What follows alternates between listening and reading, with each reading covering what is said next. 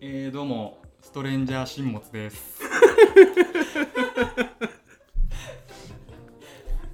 はい、食いしんらんまんです。あよろしくお願いします。はい、お願いします。はい。え、もうこれ、目を合わせてやった方がいいね。いや なかなか、ちょっと、どこ見ていいか。 目のやり場に うん目のやり場がやばいっすね。ちょっと今までね、パソコンの画面を見てたんですけど、今日は何ですか今日今日は。初めてね実ははい対面で収録をはしいはていはいて、あの空人さんの自宅はい。マンションではい。はい。やってるんですけど、どこ見ていいかわから ない。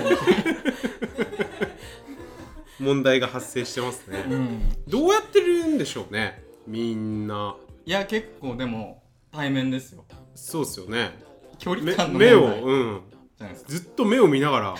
やってるとしたらちょっとうん。怖いっすね。不気味っすね。なんか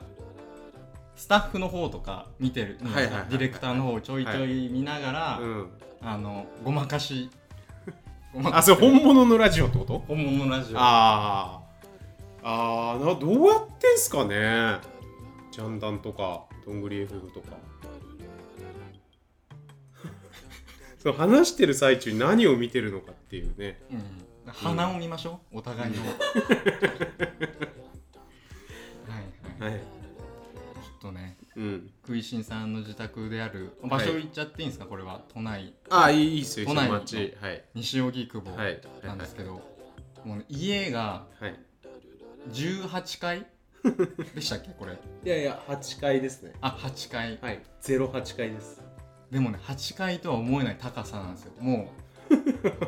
全ての西荻窪にある住居を見渡しながら今収録してるんで、うはいはいまあなんかマンションないんですよねないあの目の前からはこの辺にはね、はい低いもう低層の住宅しかないんで、いなのでまあよく見えるというのはありますね西荻窪の覇者になった気持ちではい生きてますいやちょっとねーはいどうしていきますか今月はもう趣旨説明いっちゃっていいんじゃないですかい行きましょう一一回回ちょっとねいきなり先にはい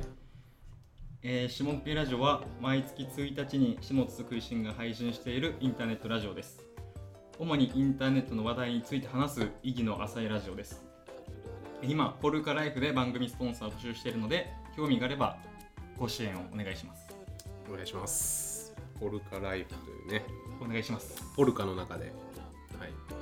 なんかねはい、ちょっとね話題があの話したいというかね、うんまあ、話したい動向の前にもう話題がすごすく多すぎて話さざるを得ないとい得うかないというあの令和が激動すぎるっていう話なんですよね問題がちょっと今あって、めちゃくちゃ令和が来てますね一1週間前と全然違くないですか、世界がね世界が線がもう違う世界線に入っちゃってますねうん激動の世界線に、パラレルのうん腹側に来ちゃってる、腹側にうんのんびりの世界線からあの引き離されてレルが僕たちには合ってた のに、パラのパラスピの方ードに、 まあ、パラの方が表っぽいっすけどね、ああちょっとそれはあの最初間違ったなって思ったんですけどうんちょっと言わないだでからなんかもうボケづらいっすよねもう実際社会が社会がいや今今え今この収録がボケづらいはいなんですかいやもう激動すぎてああなるほどねちょっとだから何があるかっていうのを始末ちょっとうんうん何があったかみたいな言言ってくださいこのね1週間ぐらいはいはいはいは何いが起きてるのかはい今だからまずジャニーズのねあの公正取引はいはいはいはいはいあそれはいはい、もうあはるい、じゃないまあですジかャニーさんジャニーからさ始んまありジャニねーさんのそうジャニーさんが亡くな亡くりなったから始まり、まあ、その、なんでしょ高う、校生取引委員会委員会からのガ的サな、入ってるみたいな、はいはいはい話エンタメの話があはっいて、はい、新しい地図がね、そうそはう。で、まず、で吉本のなんはかいはいはい続報がちょっと入ってきて、い、はいはいはいはいはで、いねイオン引き続きやってると。えはいで、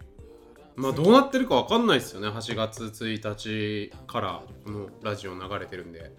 いやいや、わかんないですよ。うんこの下食い .com のドメインがもうないかもしれな い消されてちょるまあ激動すぎてね、激動すぎうて、ん、ありえない話ではないですねあと参院選もね今まさにはいちょうど選挙参院選やってますか今ら日投票日、はい、やっててマンションの住人が全然いないっていうはいはいはいそうですねあと京都アニメーションのはいはいはい、はい、凄惨な事件があり凄惨な、はあと、ライズのい、ライズのねメンバーがドラゴンアッシュのねドラゴンあ失礼ドラゴンアッシュのメンバーが、、はいい、いや両方なんですよや両方なんでわすけかどりづらいんですけどちょっと今ニヒルな部だから分を、ねあの報道もねうん、すげえなんかライズのメンバー2人ドラゴンアッシュのメンバーが逮捕みたいになっててはい、いびつなんか知らない人からしたらわからないと思うんですけど、うんうんはい、あのライズのケンケンっていうはい、あの金子信明の弟なんですけどはい、よくいますよテレビでえあ金の子信明あ患者ケンケンも関ジャニのうん関ジャムああー漢字も出てますね出てて、はいはいはいはい結構知名度高いんじゃないですかそれなりに、高いですよねうん、がドラゴンアッシュのメンバーでもあり、うんまああのライズの、うん大麻でねはい、逮捕されちゃったんで捕まってはいはいあとまあこうこの2日ぐらいで「レペゼン地球のはいはいはいはいはい YouTube のはいはい」が炎上するみたいなのはいがはあいって、はあと何でしたっけ食いしんさんが、はいあの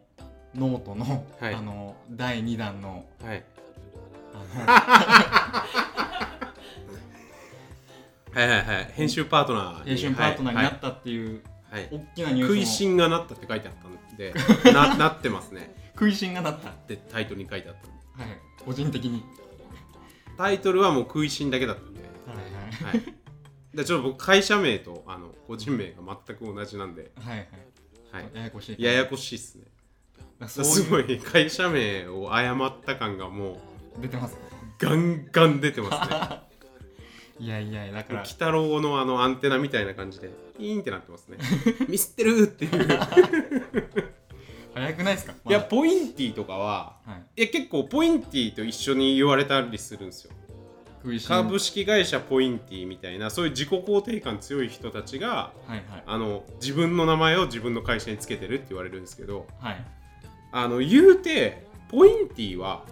ポイン株式会社ポインティと佐伯ポインティなんでうんうんうんフルネームが違うじゃないですかそうですね僕もうフルが食いしんしかないんで はいはいはいもう100一緒なんですよはい、会社名とうん名前が、すげえやりづらいっすねなんか社員ができたとするじゃないですか、はいはいで先方にメールするときに、はいはいあの食いしんのなんか野田ですとかなるわけじゃないですかそうっすねれだからどうなりいまうすなります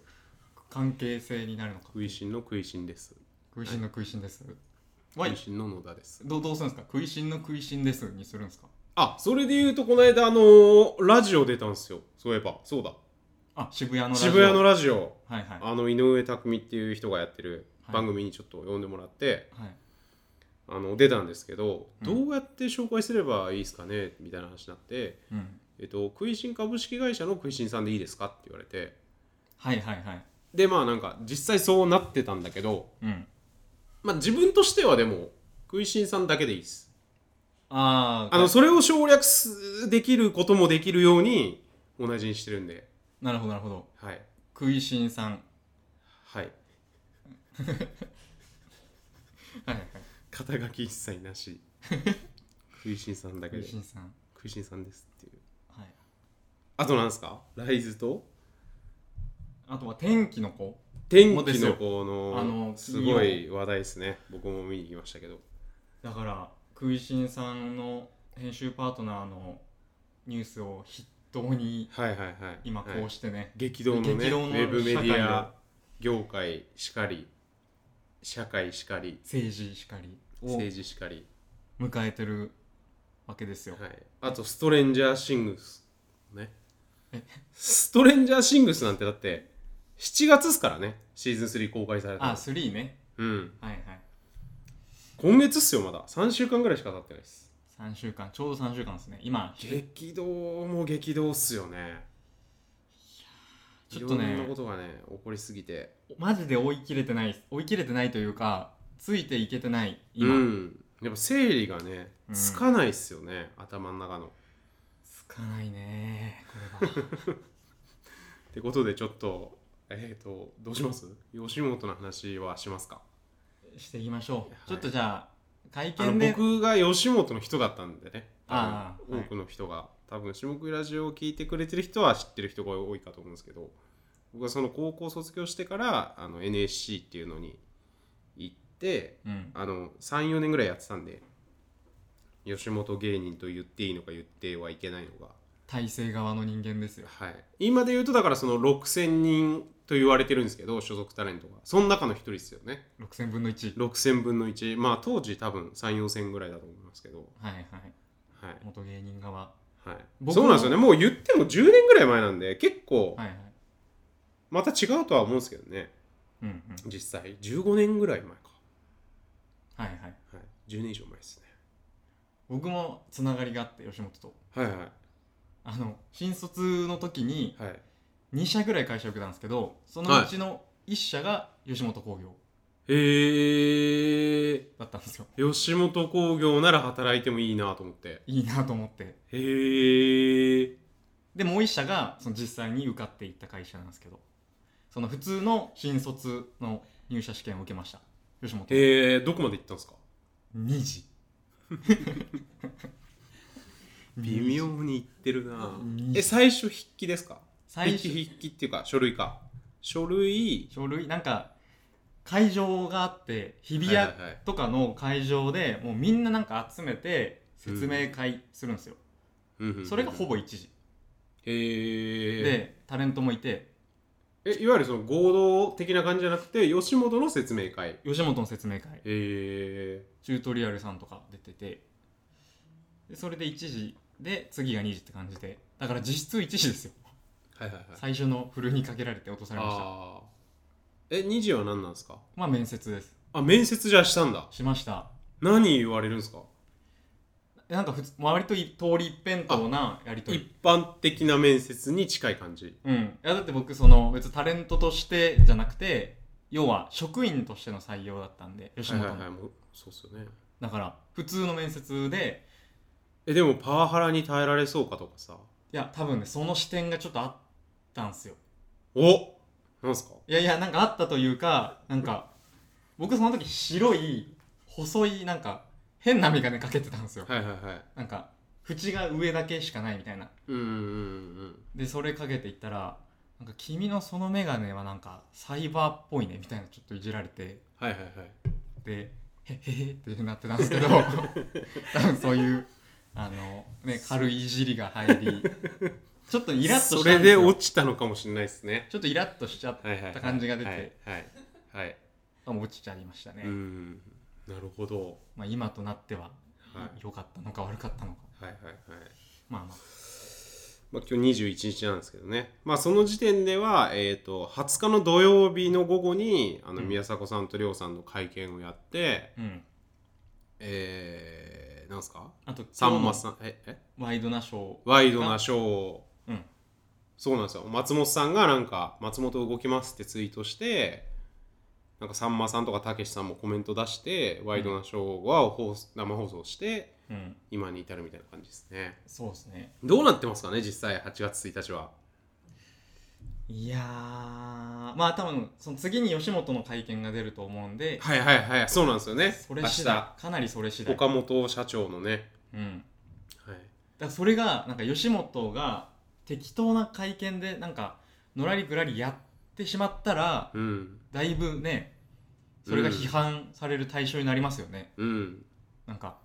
真相はどこへみたういんな、うんうんでその追求する取材陣側もそうと言われてますよね、うんう今んうん要はメディア側がちゃん とその吉本の闇大を変っすね白日に世の中って白日のもとにさらせるのかどうかっていうねはい見ものそその株主構成をねみんな見てる人も多いと思うんですけど吉本の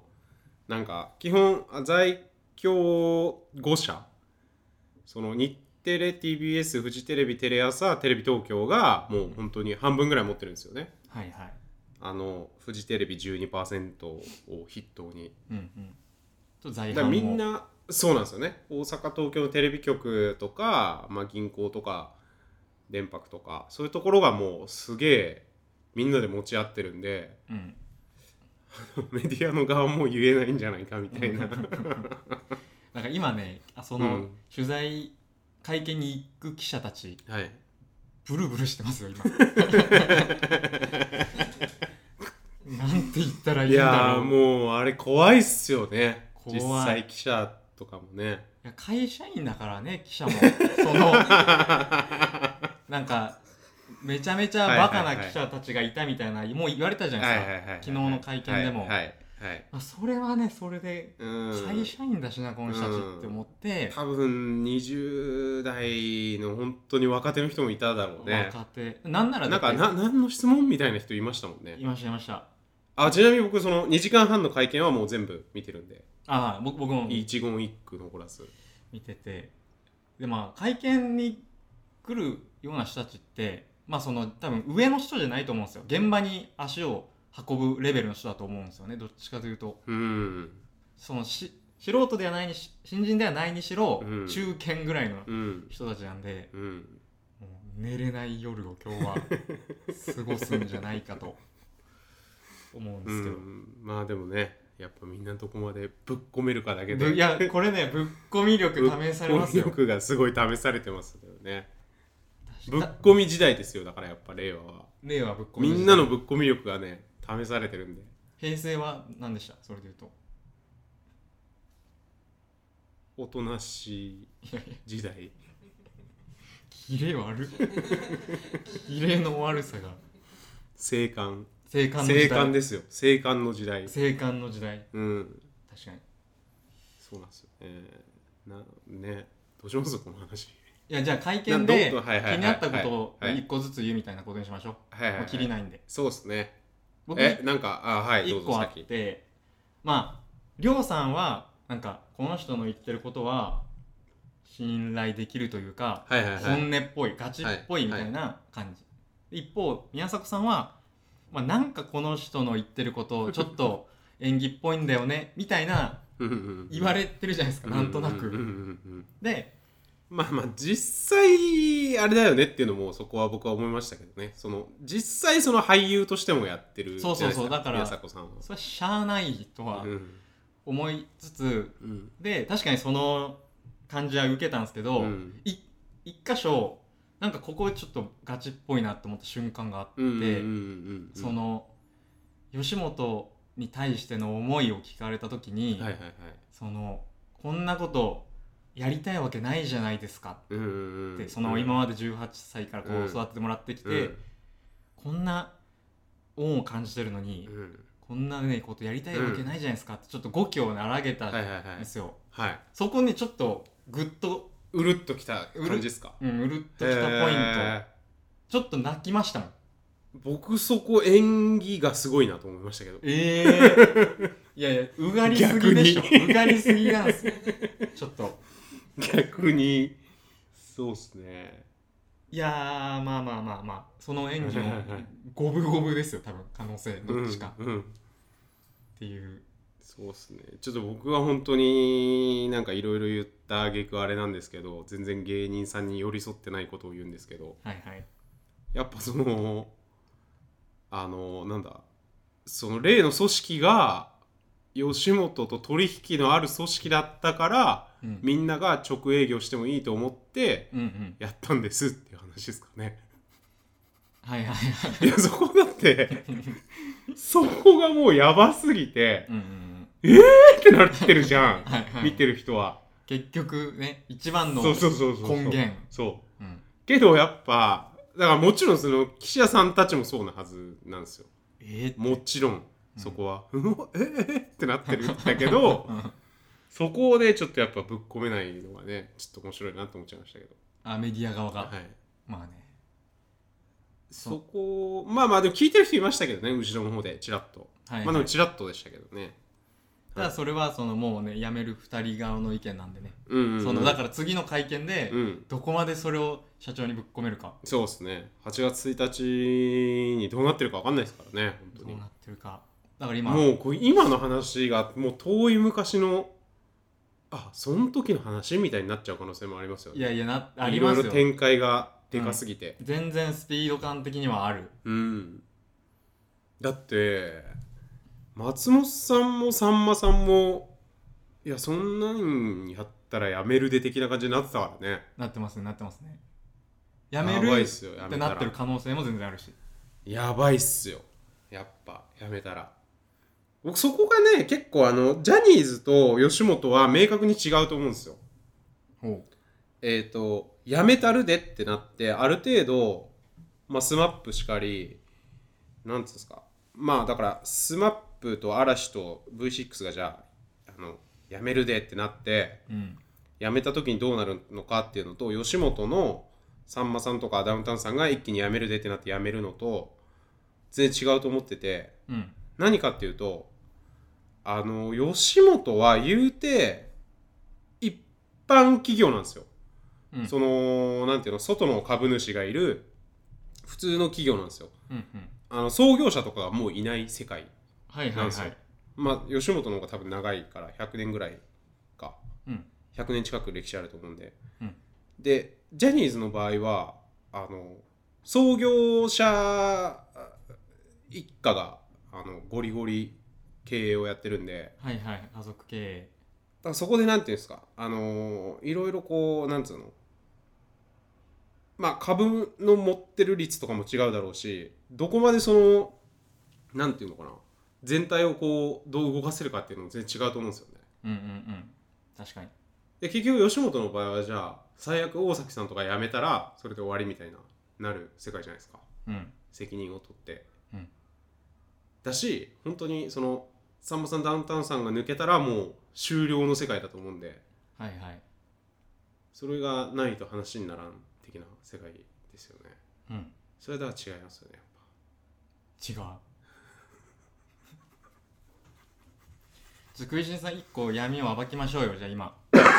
このタイミングでえなんすか芸人時た代の例えばにはいはいはいあ吉本こんな闇がパワハラ、こんな意味があった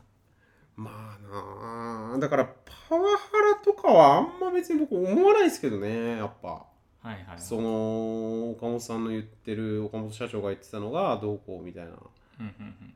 まあ普通だから割とそうっすねまあそりゃそれを全くなくした方がいいんだろうけどまあまあなかなかねそれがいきなり ちょっと本当に闇を持ってなさすぎてあれなんですけどあれば言うけどはいはいははいいまあだからそれそこに関してはその松本さんがワイドナショーであの岡本口悪いから気をつけろよみたいなうんうんうん話がもう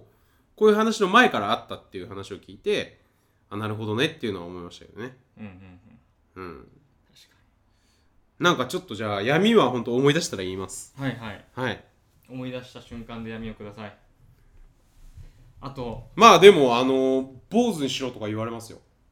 NSC はえー、みんなえっ、ー、となんか遅刻してきたやつとかへであれこの話してるラジオで坊主にしろの話えいや初めてえっ、と女芸人の子がなんかやっちゃって、まあ、遅刻だったかなんか忘れたんだけどでそしたらじゃあもう坊主にしろやってなるんですよってうん言われて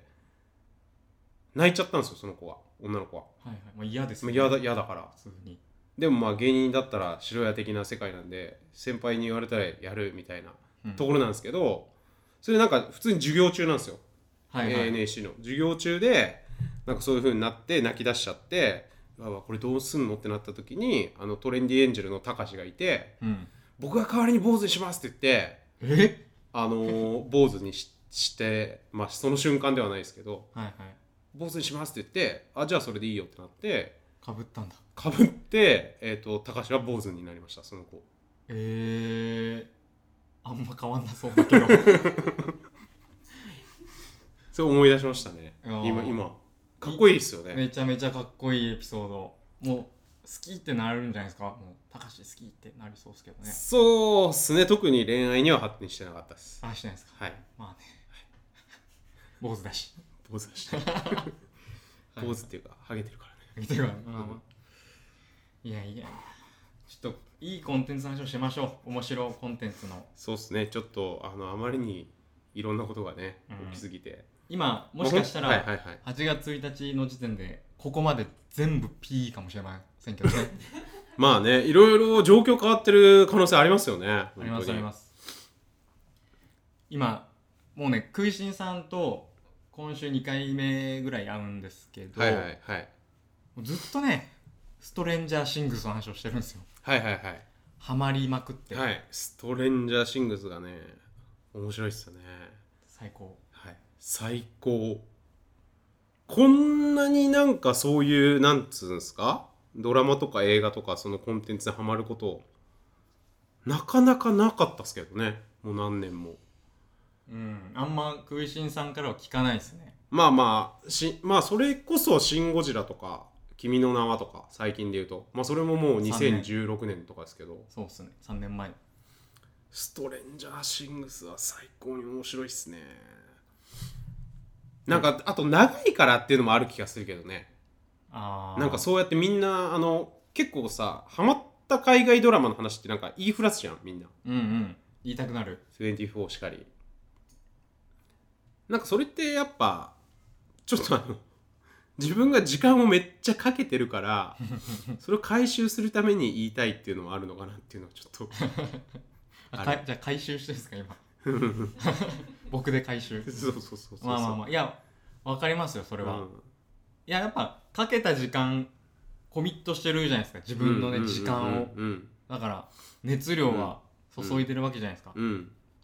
回収したいですよねそうなんですよだから映画って2時間だから例えばなんか「ターミネーター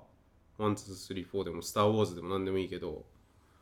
5, 5作で10時間じゃないですかうんでも「ストレンジャー・シングス」はシーズン3まで出てるんで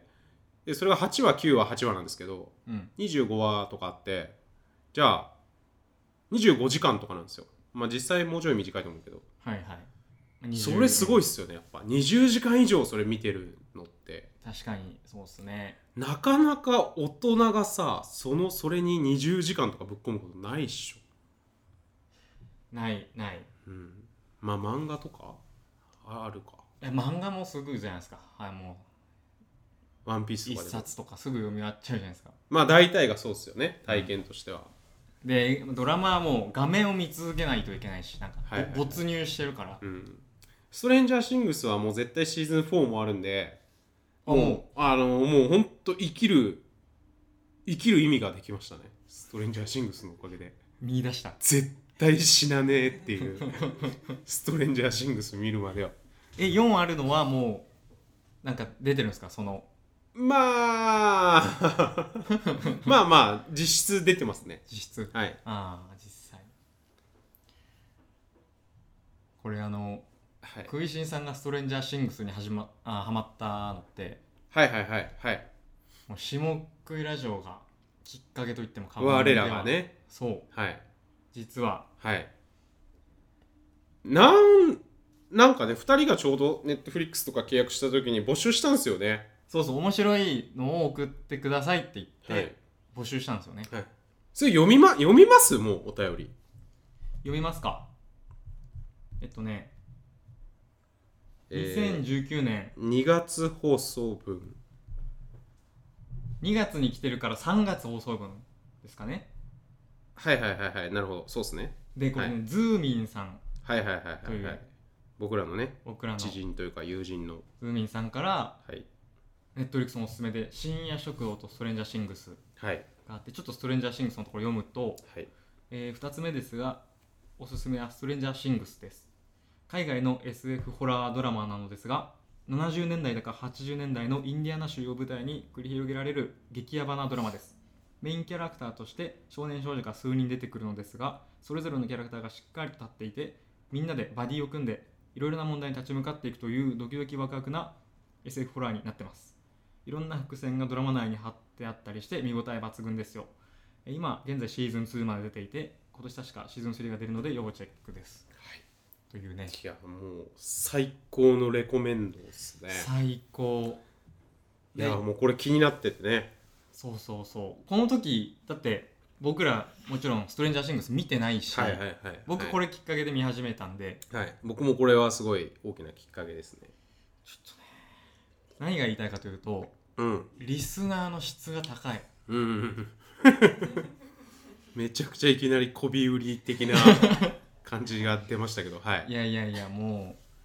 そうなんですよねうこのちょっと時点でだって今ってカルチャー指数が3ストレンジャーシングス3出てて、はいはいはいちょっでと今話題になってなってるる状態ですよね世の中的にで2月ってまだ出てないじゃないですかもちろんはいで2終わったぐらいなんで、はいもうね感度がすごいわけですよ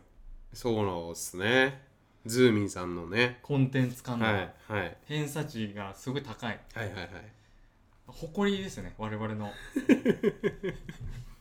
本当にそうですね真正面から媚びを打ってい く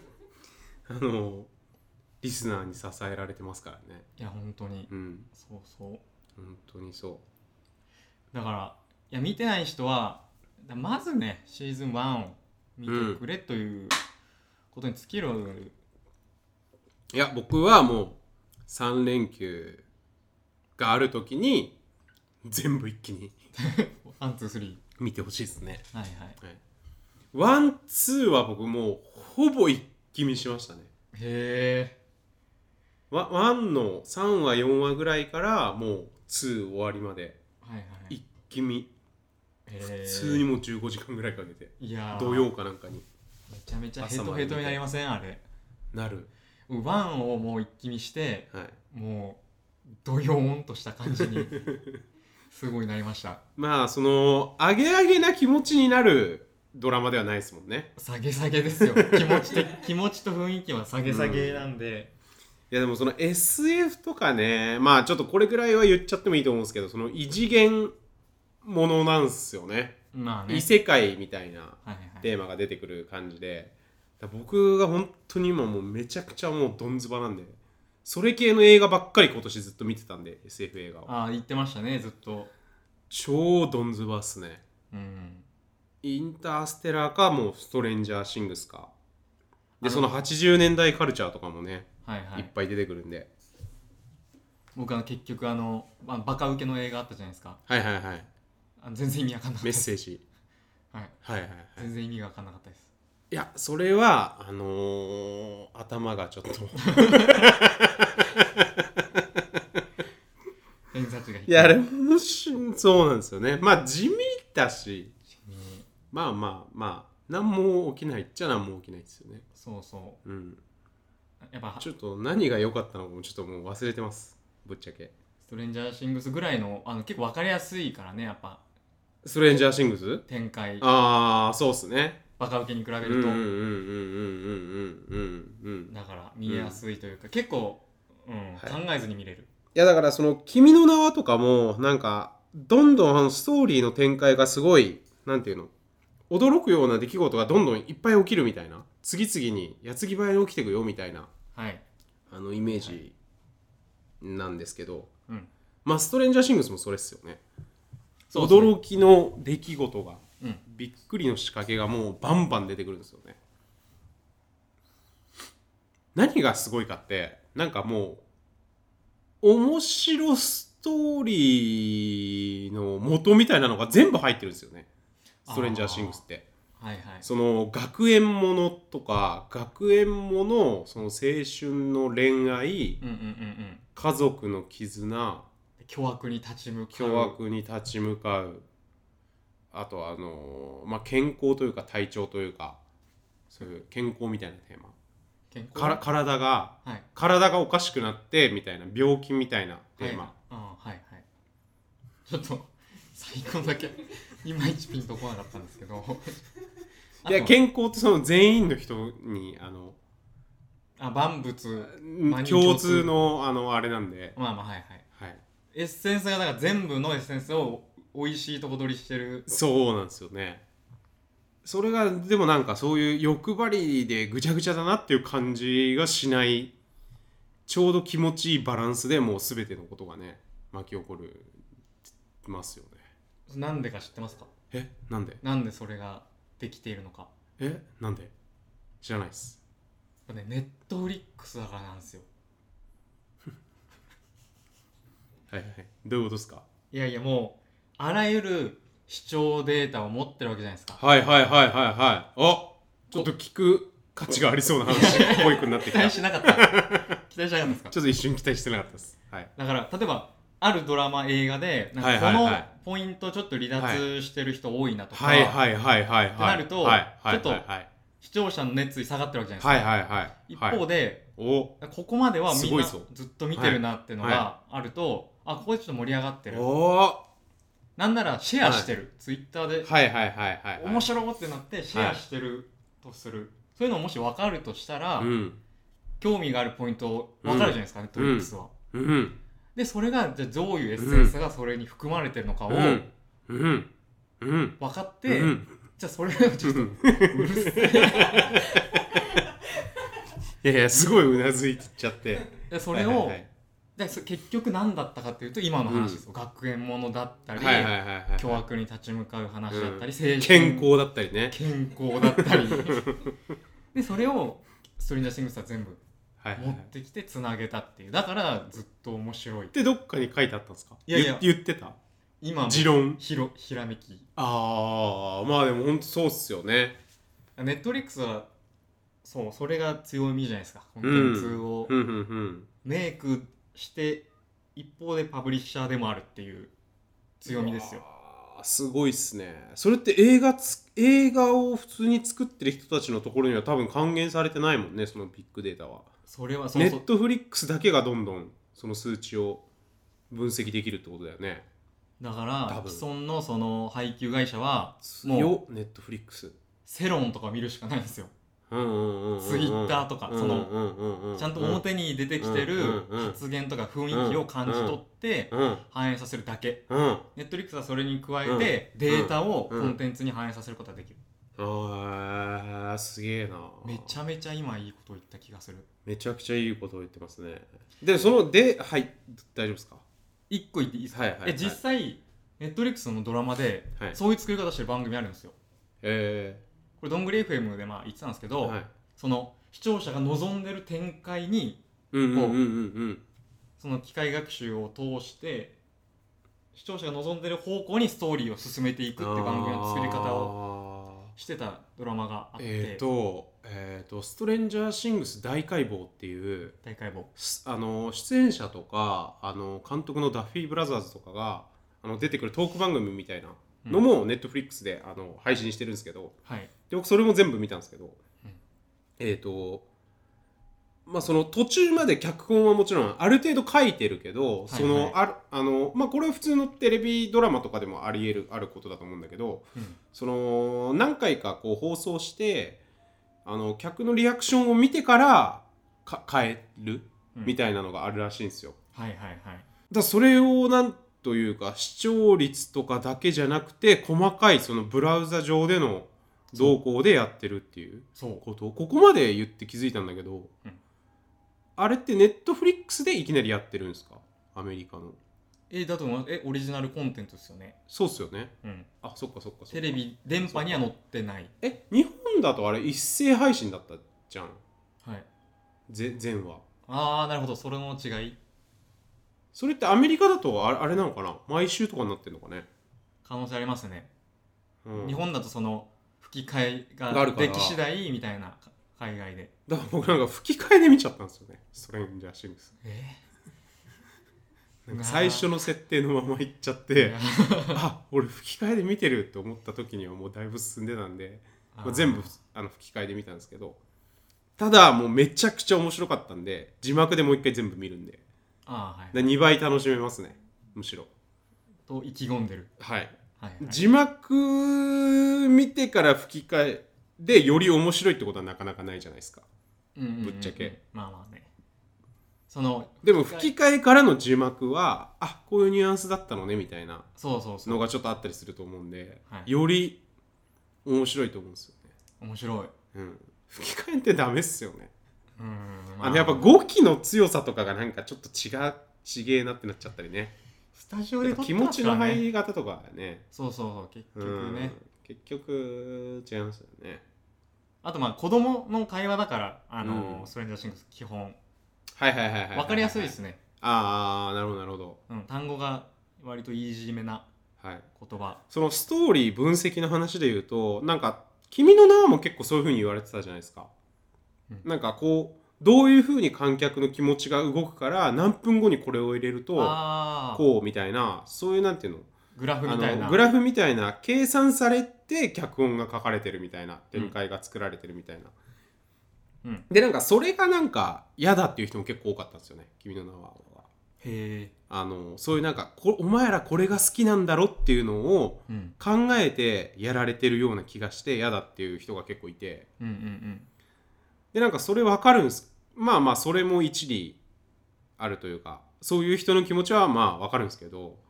あのストレンジャーシングスはそれがないんですよね明らかにモリモリなのにうんうんだからもう全部のせなわけですよラーメンだったらラーメンのトッピング全部乗ってるみたいな状態なんですよはいは海苔とほうれん草とい、うん、チャーシューともやしとゆで卵とはいでもうニンニクもマシマスシプーン2杯ぐらいマシマシはいはいなんだけどなんかこう胃もたれしないっすよねストレンジャーシングスは、うん胃もたれすしないごいっすよねめちゃくちゃいいでもなんかそのはいはいはい君の名はのそのグラフなんか途中出てきたじゃないですかあれはいはいは監い督がつぶやいたんでしたっけ、こんな意図を持って作りましたみたいなああ知らない出てきたきっかけは確かツイートで見たんですけど、はいどの作品もそりゃそうじゃねって思っちゃったんですよねなんかなんとなくの設計は持ってるでしょっていうあーストーリーで観客は今こういうふうに思ってでなんかそれをうんまあそりゃそうじゃんそうそうっすそれを出したのは、ねうんなんかうわすげえって思われたいがちょっああだからそれ俺あんま細かく見てないからわかんないですけどまあそれが緻密だったからってことなんじゃないのとまあ緻密だったんですけど緻密データ元があれなんじゃないのな何からデータを取ってんだろうねそれいやあれはデータというかあの監督の計算計算だと思いますあそういうことなんだあだと思いますよーじゃあいいよね別に いいうん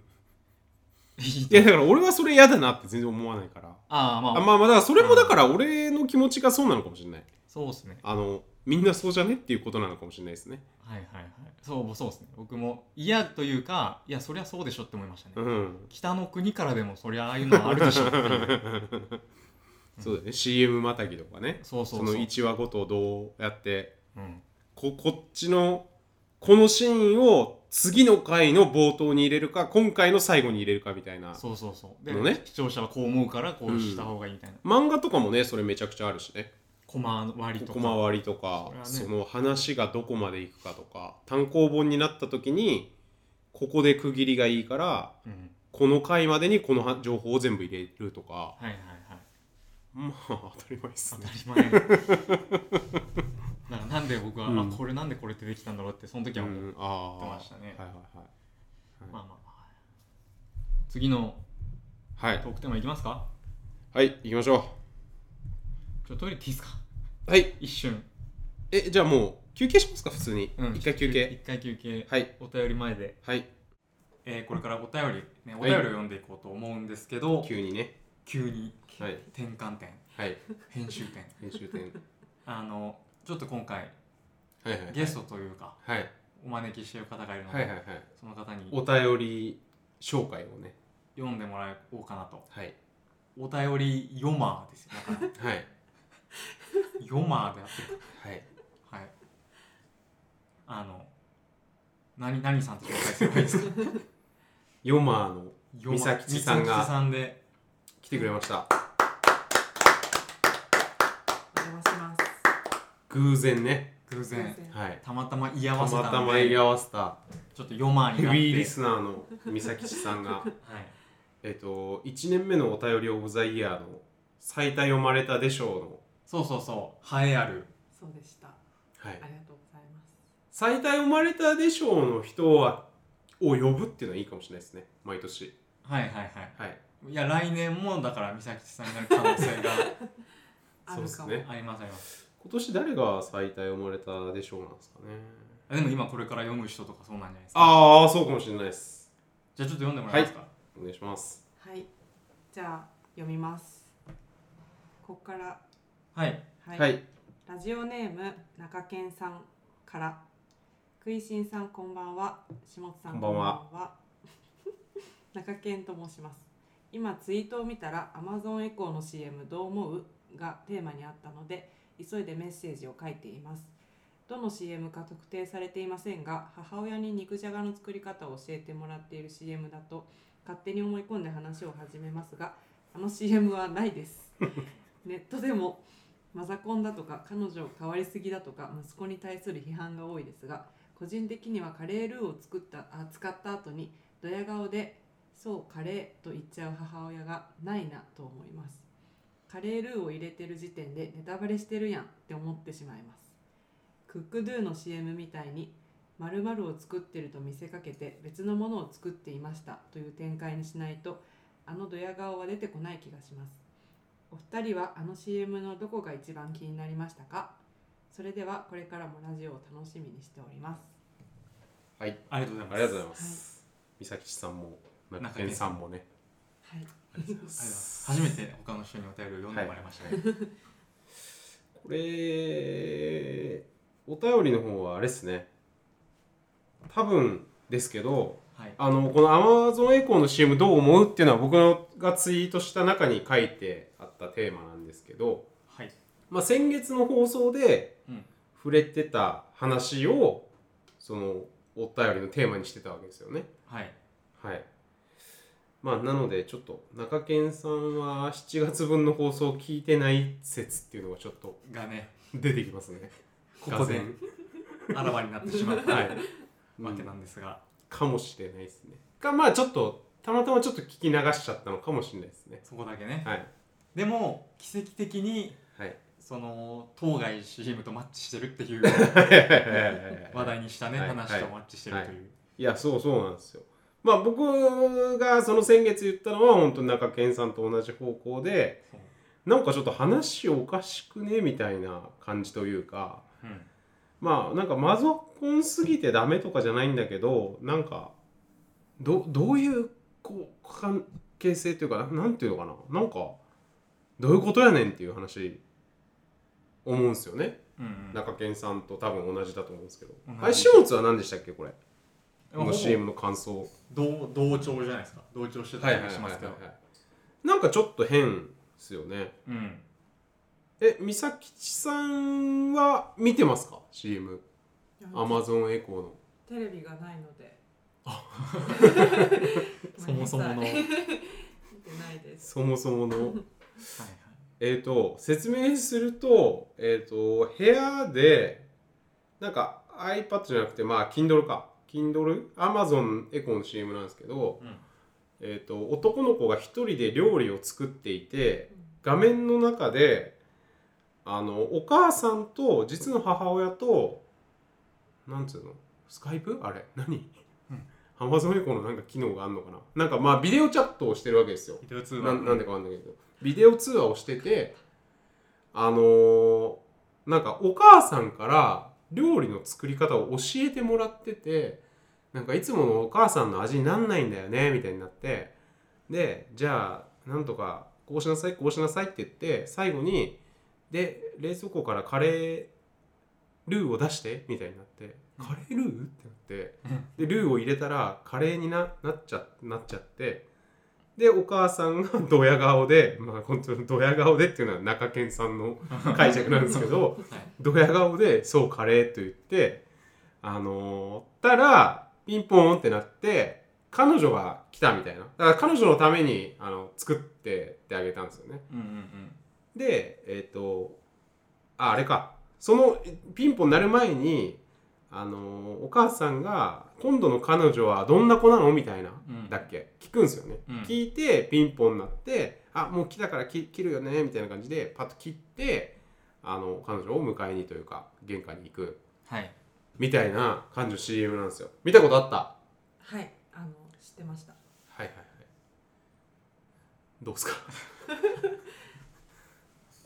どこが気になりましたかっていうところうんまあ前回話してるんですけど うんうんまあだから別にマザコンのことは全然いいと思ういいいと思うっつうかまあでもよくないかうんはいむっちゃなんかだからその女の人がどう思うのかなっていうのはちょっと思いましたけどね、ね、男がね、うんどう思うのか。うん、でもあれやっぱ友達だったらちょっと言っちゃうかもしれないですね僕はなんかえ、なん、どういう。 「えそんなことする?」うん。うんちょっとあれは、まアマゾンの CM だなと思いましたよ。あはいはいはい米国つつまりつまり米国そう僕はそこから何を学べばいいんですか何を学ぶ米国の家族大好き主義みたいなそうそうそうマザはいはいはーいラブ主義じゃないマザーラブはいはいはいはいあそういうことねだからアメリカっぽいってことですよね、うん日本人の家庭としてあれをなんか描か日れてる本けどの家庭に当てはめちゃったからはいはいは違和感いが出るけどすごいアメリカとして考えればまあそうだよねっていう感じそはいはいはいういう話ちょっとね今月やっぱ時代が激動 するお便りがはいはいはいこの一通のみなんですけどああそうなんですねそうそうそうまさかのまあそういう時もありますねうんやっぱね、はい忙しいんで ねはい選挙に行くなどはい来月ねまたちょっとはい送ってもらえればなと送ってもらいましょフリートークいきますかう行きましょえー、っとですねまあ最近僕会社員になったんです ようはいはいはいはいはいちょっともうちょいストーリー聞いてもいいですかあ会社員会社員になったんですよ社員になったっすストーリー、はいはいはいあ自分の会社をはいはいやっていて、やってましたよね。はい3年間ぐらはいはいはいいやってて、で先月にやめ先月というか先月から今月にかけてやめうんうんうんで新しい会社自に分だけ辞めた形ってことですよね。そうです、はいはいは転まあ、ほ転職みたいな形になるんですかね、い。はい。うんで会社員3年ぶりなんですけどなんかね、はいめっちゃ会社員やってるなっていう自覚が今はいはいはいすごいですね、はい。なんかどういうところで出るんですかそれ。なんかその勉強会みたいなのがあったんですよ社内の。社内で、はい。そのエンジニアがたくさんいる会社エンジニアの会社なんで、はいその勉強会が催されるんですけどそこでこう僕と同じく先月入ってきた人がいらっしゃってで「あ何々さんは先月入られたんですね」みたいなはいはいはいでなんか「えこれまでは何してたんですか?」みたいなはい。そういう話してる時に、はい。はい。めちゃめちゃ会社員っぽいなってちょっと思って嬉しくっなっちゃったんたですけどあーそれなんか知らん人との会話ってこと？交流あ新たな新た出な会い交流。そのファミリーじゃないですかはいはい社はい。員はい。はちょっとこう ちょっと今吉本芸人と同じ くね。同じくうフん。ァミリーなんで、うん。なんかその関係性はすごい久しぶりだなと思ってああなるほどね。クイいいっすさねん。はは会社員じゃなくなってから何年間ぐらいですか2年ぐらい2年弱1年半ですかねはいはいはいまあでもあれかその仕事で絡む人が割と多いからそのそうっすねはいもう各みんなファミリーだと思ってるんでみんなファミリーちょっと悪い風に取られないですかねちょっとファミリーっていう言葉がねちょっといろいろ今赤がついてる状態 というかはいはいはいまあねそういう状況だからこそ今こうやってし対面で収録できてるというはいはいはい引っ越してきたんですよね引っ越してきましたどこに来たか言っていいんですかああはいはい神奈川県の神奈川県うん市というまあ海の方っすよね海の 方いいっすよねはい、はいまあ、茅ヶ崎市なんですけど 茅ヶ崎市意外と広いんでいいんはでいすけど、いはい、はい、い、ですよ海のところ過ごしやすいっすか数週間過ごしやすいですねいや言うてね神奈川県も茅ヶ崎市まで行くと結構地方っぽい、ああまあまあまあ本当にもう超地方っすよね普通に地方、うんうんあーなんか通知の音がすごい出ちゃったけど地方なんですようんでも1時間ちょいかけて渋谷まで来れるみたいはいなはい土地、うんだからその鹿児島とかに比べると普通に都内に行きやすい、はいはいう海とか行ったんすか海は入ってないですね僕いや海ね一回実はその引っ越しのなんか書類のやり取りみたいな感じで来たんですよ鹿児島から一はい回、はいはいその時に湘南の海見たんですけどぶっちゃけ鹿児島の海の方が8億倍ぐらい綺麗海に関してはまあまあそうっすねまあ海が綺麗ではないですからねぶっちゃけ湘南はそうそう、うんちょっとねうん海自体に対してはうんちょっと苗が発生してしまはいはいはいいましたねそれはまあしょうがないんですけどね鹿児島綺麗すぎるしなほでその話とつながってその最近の仕事道具に積極投資をちょっとしてるんですよどなはいはいあのよく考えるとその会社通勤しなくてもいいよっていう会社で基本ずっと家で仕事してるんですけど、うんうんうんうんそれとまあ椅子に座ってパソコンいいっすをねカタカタするじゃないですかで椅子ってそう考えると1日もう十何時間で座ってるわけですよ、んオフィスチェアに、うんでも今までなんか2万ぐらいのうんあんましっかりしたやつじゃないやつで使ってたんで、うんうんいいやつ買おうと思ってうんはいでもずっと座ってるものだからいくら投資してもいいなと思って結うん局、うん89万ぐらいするやつをはいはい買ったんですけど、めちゃくちゃいいマジで、えーえハーマンミラーでしたっけハーマン・ミラー社の はいはいはいアーロンチェアを買おうと思ったんですけどではなくセイルチェアっていうはいなんか網網のデザインのやつはんは買んはんはんはいいました、はいなんかこうなんつうのかなおにぎりみたいなやつですよねそう三角形の系みたやいなつで、ハーマンミラー社の廉価版みたいなやつその手出しやすい価はい、ア格ーロ帯ンのチェアのハーマンミラーの中ではやつめっちゃいいっすね椅子に投資する の なんですか食いしんさんでもうアーロンチェアに座っちゃってるん で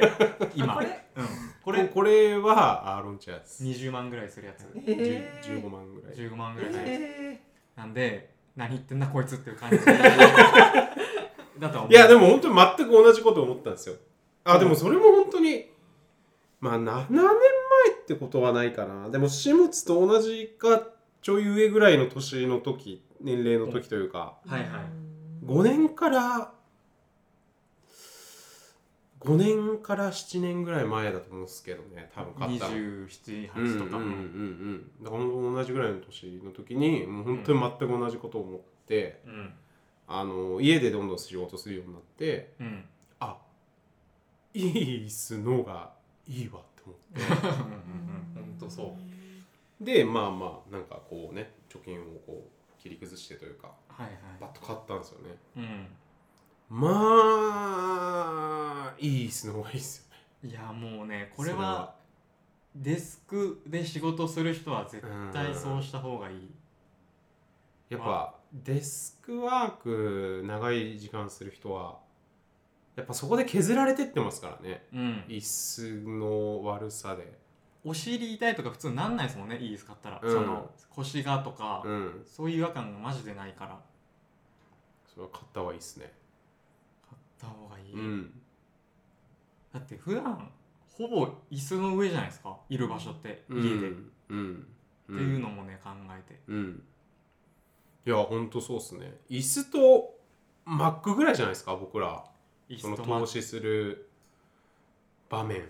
もう一個ありました僕はい、なんす最か。近買ったんですけどもう二個ありましたわはいはいはい。ななんんかすプライムデーでかはい。新しい w i f i ルーターをああ、はあは買いまあしたはあは w i f i ルーターとあとなんか Mac のバックアップをこうちゃんとやろうと思っい。て、はい。外付けのハードディスクはい。を買いましたはい。もうでもそんなもんですようん。投資できるものそうっすね。まあちょっと、どっちも持ってるんで。あんまいや重いじゃないですかで w i f i ルーター僕も普通に持ってたんですけど、はい。はい。買い替えるとめっちゃ早くなりましたねああ。爆速えそれはあのえ A とか5ギガか2.7だっけ2.4 4価を変えたってこといや価格帯がまず全然違いますね価格帯 w i f i ルーターが高いうん前なんそうかすると早くなるのなりましたなりましためっちゃ速くなったへーまえそれ相当古いやつを使ってたってことでしょ前のがいやいや5年ぐらいですよ言うて使って学生時代の古いですねじゃあ古いえそれがだから A じゃなかったってこと A に対応してなかったってことその古いやつは多分1個前ぐらいその今なあ11ご5ギガ、はい AC なんとかみたいなああはいはいはいはい企画ありますよはいねはいあはいれにこうバッチリ対応したやつはいでそのもうねアンテナというかそのビンビンビンってめっちゃ立ってるやつなんですよそうんうんのうんうん物理的になんかああはいはいはいみはたいはいいなはいではいはいめっちゃ速そう昔のテレビみたいな昔のテレビやつねはいはビかにありますも飛ばしますみたいな電波飛ばしますみたいなう w ん i f i ルーターだったんでいいや w i f i 環境はね僕らはあのインターネットの奴隷じゃな いですか奴隷インターネットの奴隷ですよだからやっぱね重要っすよねやっぱ早くないといやーしかももうずっとじゃないですかもう寝ても覚めてもインターネットじゃうないですか、んだからいその時出せる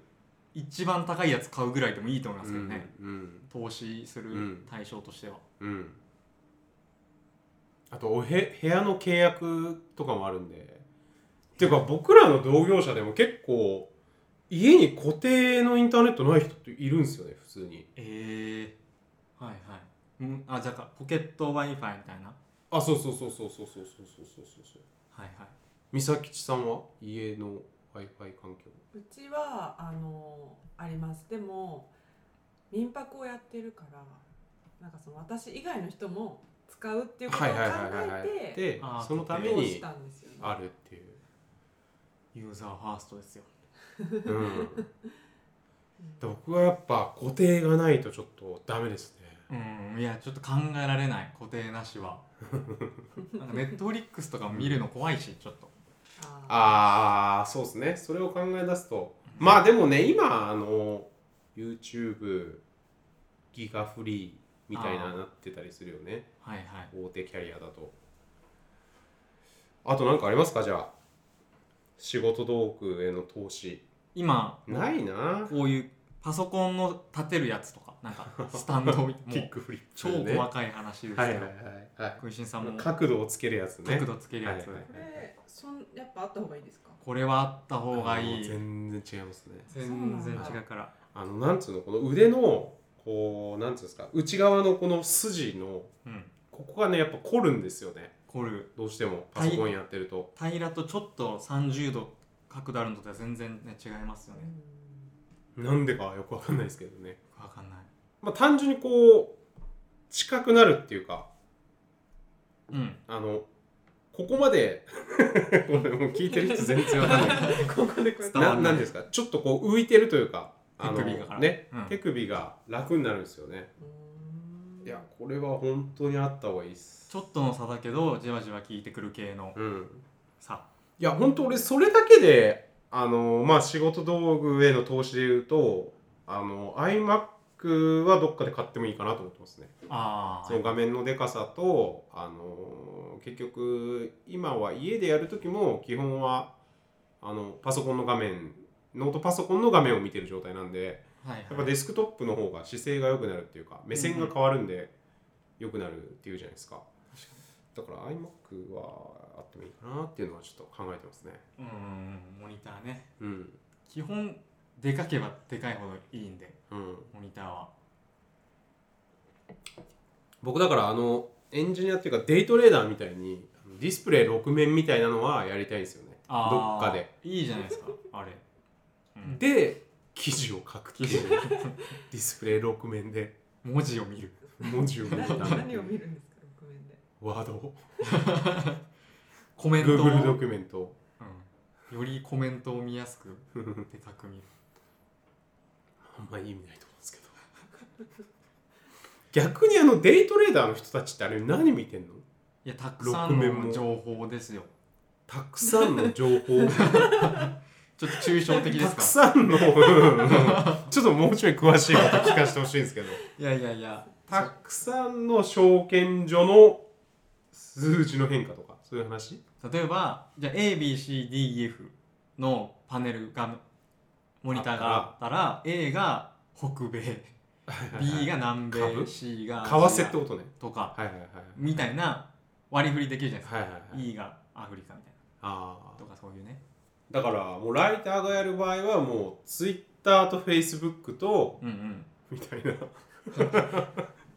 ツイッター専用ディスプレイ ツイッター専スラックとスラックと Gmail と それはいらん やろっていう、うん、切り替えれば良さそうですけどね。ううんん、ライターは iPad でいいんじゃないですか、うん、まあだからあれっすねそれで言うとその仕事道具ではないけどその時間を買ってる的な意味ではやっぱルンバ買買いましたけどね、ああルンバね、うんはいはい本当にルンバがあると本当に掃除機ほぼゼロになるんでうん掃除機の時間、はいまあ、たまにその細かいところとかやるけど一日一回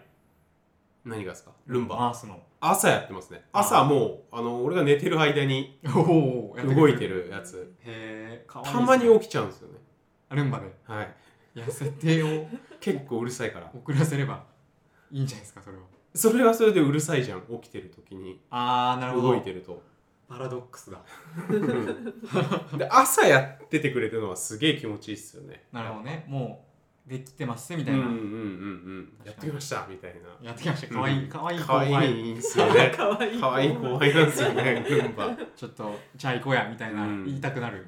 すげえいいっすねあのなんかなんとかジェット何あれジェット雑式雑雑巾のやつ雑巾がけしてくれるやつもあるんですよルンバの、えーえールンバのブラーバ、バジェットかなは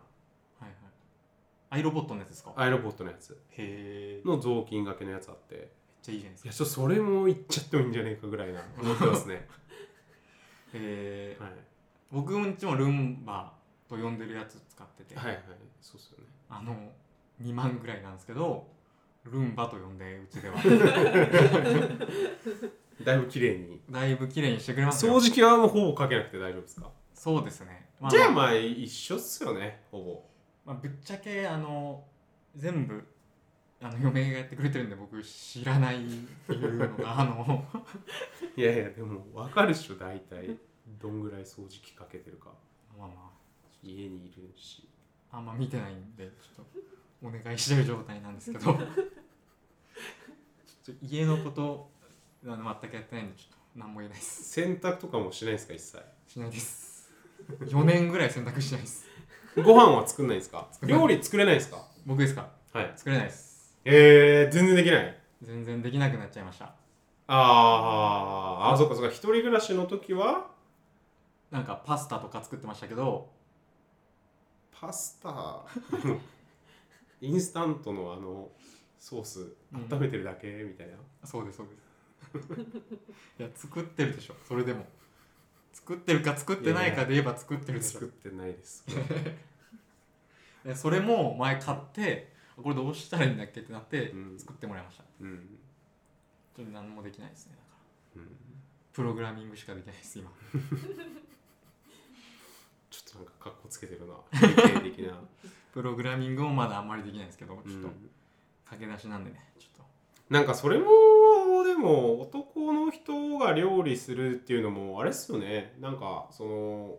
男も料理できて当たり前というのもあればとうん逆にその女の人の側がいや料理とか全然できない人でいいからみたいないうパターンもありますよね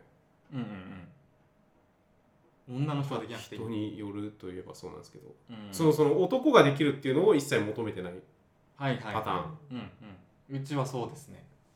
そうなんですよねだから九州九州の家ですよね九州ファン九州の家は本当にもう親が厳しいんでもうやっちゃダメぐらいな感じですよねまあねなんかやるやらせちゃだダメか男にやらせちゃダメみたいな感じでうん多分僕ら下津ぐらいの世代でもそういうふうにねあの親からの教育としてそういうふうな感じで言われてることが多いですよね、そうですねはい、僕はもうでもすげえやるんで多分家事とかえなんか東京なんで、東京はい、 クラフトマンシップちょっとちょっと違うか株上げようとしません自分の番組だかいらやいやしてないしてないないしてないですいや本当にそうなんだよリアルガチいやでも今家のキッチン見たんですけどはい何の痕跡もなかったんですけ ど大丈い夫やそれはあのお客さん来るからリセットしてる感じなんであーまあ綺麗にしてはい、まあでもそれもねだから僕そのせあのキッチンのあの蛇口の下のあのゴミがたまるとこあるじゃんはいあれもほぼデイリーベースであの全部掃除するんで三角筋三角筋的な場所はいあはいはいはい使った日はもうあのえ確実に全部ゴミとか捨ててあのこうゴミがたまるところをパンパンってやってゴミ箱でカンカンカンってやって あのなんていうの野菜のカスとかを落とさないともう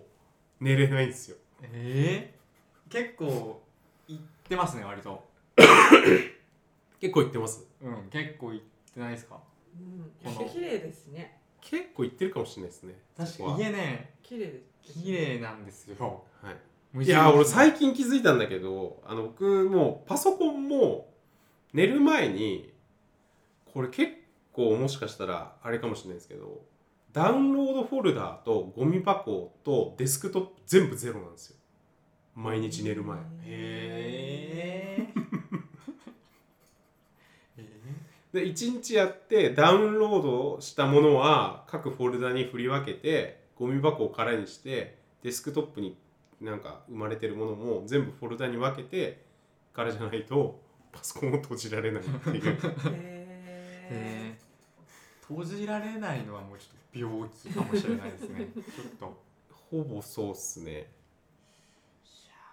ちょなかなかあのレアレアなパソコンの使い方をしてると思うんですけど、いやーダウンロードフォルダはそのままじゃないですか基本なんかとうん、りあえずダウンロードしたものを貯めとく場所ですからねそううんだってなぜダウンロードフォルダがあるかというと、まあ、その一時的に保管するのもそうだし何日か後にああれなんか最近ダウンロードしたよなで見に行くいや僕はもう各案件ごとのフォルダに行かないともう気が済まないんでーうんちょっと行っちゃってるなそれはちょっとそうかもしれないですね潔癖ではないですよね。潔癖ではないっすよね潔癖ではないと思います潔癖ではそのいわゆるなんつうんですかあのあの電車のあれがつかめないとかですよねあーつり革潔癖つり革つかめないとかじゃないですか、まあそういうのは足の全み然ないですねできないとか、そういうのは全然ないですねうん、全然もうキャンプとかでもう泥まみれのおにぎりとか食べる泥まみれの右。砂ぼこり砂ぼこりジのャリジャリの ピジザをャリジャリのうんまあね、まあ、フジロックとかね本当にそういう感じだしねううんん、本当にかあの砂ぼこりが来てね 砂ぼこり入りまくりのビールをずっと飲んで雨水 と砂ぼこりま水するのがねそうそうえーいないですかねみんなこりこういうご人ゴミ箱とかだからゴミ箱が15ギガとかなってんのええー、ってなっちゃうんですよねそれ極端ですけどねうん15ギガ は1僕もう1日5回ぐらいゴミ箱空にしてるんでいやーすごいなそれはそうなんですよね大変そうだなって思いますえ そんな生きるのがああ、うん、まあまあでもそうそうしないとねそうしないとっていうか、うん、気持ちいいんですよねそうなってることがまあまあね一日の終わりあだからこのテーブルっていうかデスクの上も基本は全部こうなんつうんですか片付けますねものはおー誰が来なくてもですか。誰が来なくてもうーん。ここ数年はまあでもねやっぱそれフリーだからかもしれないですねフリーっていうか出社しないからはいはい結局なんかこの間も誰かと話してたんですけどフリーになったらもう起きる時間も寝る時間もなんかもう全部自由じゃないですかうんから生活がめちゃくちゃになってっちゃうとうんうんなので朝なんか朝ドラの時間に起きて夏空見てそこから散歩したりしてるわけじゃないですかはいはいその散歩ってまあ普通みんなだったらまあなんていうの通勤してるわけじゃんそうです通ね勤してる通勤することによりなんていうのプライベートから仕事にこうスイッチを切り替えるみたいなのがあるんですよ、うんうんうんだから通勤ってすげえよくてっていうのを思いますね最近いやバチッと切り替えますよねやっぱ切りり替わるうん通勤は通勤はすげえ切り替わりますね通勤はもう大発明です、こんなに今やいのやいの言われて る通う勤ん、通勤あるといいっすよね通勤の代わりにこっちはもう散歩とかを取り入れなきゃいけないわけだら 確かに入れなきゃいけないっていどうういうことやねんっていうなってますけどね工夫をはい、なのでなんか終わりっていう意味ですね一日そののゴミ箱とかテーブルとか片付けるのははいはいいやーなるほどねはいそんな感じですかああのー、最近ちょっといいですかヒサロ行ったんですよ久々はいはいなんでかっていうとあのずっと雨だったんですよね東京がああはいあのー梅雨であの梅雨なんだけど本当になんかあの観測史上初めてぐらい7月で本当に日照時間がめちゃくちゃ少ないあでー本当にずっと晴れてなかったんですようんずっと雨か、まあ、たまに曇りで太陽がで出てないとで本当に太陽光を浴びないとやっぱなんかねダメじゃないですか基本的にあのテンション下がっちゃうしうつうつとしてくうるつからうつとしてくるしでも実際ちょっと風邪ひいたりしてたんでうんでなんかいろいろこう話してたんですけど一弟が一番下の弟がはい男3人兄弟なんですけどうん一番下の弟がいやなんかこんだけ太陽出てないとやっぱテンション下がってくるから日サロ行こうかなって思ってるみたいなこと 言っててええええって聞いたらあのまあその紫外線を人工的になんか作り出してるみたいなことでしょ多分はい日サロって、うんうんだからその太陽を浴びてるのと一緒だとうんうんヒサロ行けばだからあのテンション高まるでとうんヒサロ行ったら、うんって聞いてで言ってるけど弟は言ってないんですよまあ一そう思ってるだけで応はいそう想像してるだけでで僕行ったんですよヒサロに触発されて触発されてえ二人で弟いや一人で一人でこっちで、はい、吉祥寺のヒサへロえ行ったんですよ初めては初めてあヒサロヒサロは初めてじゃないですそれは本当になんかななんかわかんないけどもう10年以上前とかにバイト仲間と何回か行ってましたはいはいなんかそれはファッシンョンと本当に体験としてなんかひっさらを行ったことないからどういうものか見てみようっていうのでうんうん行ったんんですよ、あのカプセルに入り入りたくてはいはいでその何回か行きましたねうだんから本当に10年ぶりぐらいですかねおうおん行ったんですけどまあひさろはひさろですねサロイサロで実際その体調とかそのなんか太陽浴びてなんかしゃっきりみたいな感じになったかどうかっていうところなんですけどああ一番重要なうんめっちゃテンション上がってえへーひブラシを効果かもしれないですけどはいはいめっ紫外線ちゃテンション上がってまず吉祥寺から家までうわすげえなんか元気になってると思ってヒサロ出てから行ったことありますヒサロいやいやないないっすよねうんあるわけないでしょサロ ヒサロってお金払ってそのカプセル入って、えー焼いて出てでシャワー浴びて帰ってくるっていうだけなんですけどうんうんうんであのーもうテンション上がっちゃってあすっげえ元気だしなんか体軽い感じするわと思って普通に家まで40分かけて歩いて帰ってきました、吉祥寺からへはい、でその後もすっごいなんかテンション高くてえめっちゃいいなってなってすげえ集中できる仕事しようってなって仕事してへえその弟とかみんなにも LINE して「あすげえテンション高いいいいい感じ」みた いな「ヒサロいいわ」みたいな